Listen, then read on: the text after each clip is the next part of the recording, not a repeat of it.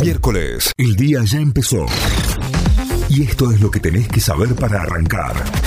En Notify. Ahora sí, vamos a las noticias. Nos informamos a través de nuestra página web de notify.com.ar. Alberto Fernández se reúne a agenda abierta con Joe Biden. El presidente celebrará hoy una reunión bilateral a agenda abierta con su par estadounidense Joseph Biden, en la que se plantearán los efectos económicos negativos generados por la sequía en el país y se analizarán asuntos de interés bilateral como el cambio climático, tecnología, inclusión, democracia y derechos humanos.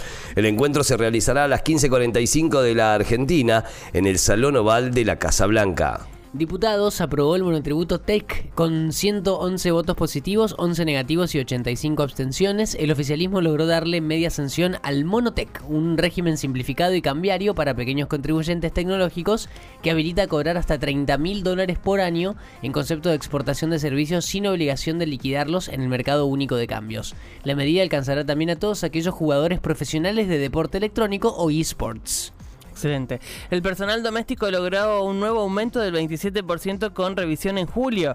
El personal doméstico que se desempeña en casas particulares logró acordar este martes en el Ministerio de Trabajo de la Nación un incremento no acumulativo del 27% con revisión en el periodo de julio. El incremento inicial será del 14% en abril, con el complemento de un 7% en mayo y un 6% en junio.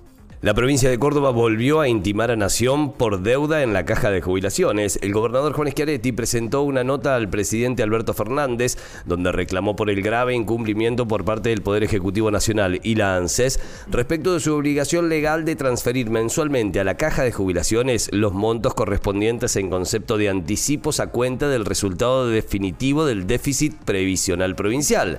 En el reclamo también intimaron a la Administración Nacional para que en el plazo de 10 se efectúan las transferencias de los anticipos que se debieron realizar durante enero, febrero y marzo. La selección goleó y Messi rompió un nuevo récord. La Argentina le ganó anoche en Santiago del Estero a Curazao por 7 a 0 con tres goles de Lionel Messi y otros de Enzo Fernández, Nico González, Ángel Di María y Gonzalo Montiel. Con sus tantos, el capitán superó la marca de los 100 goles en la selección, siendo el primer jugador sudamericano en lograrlo.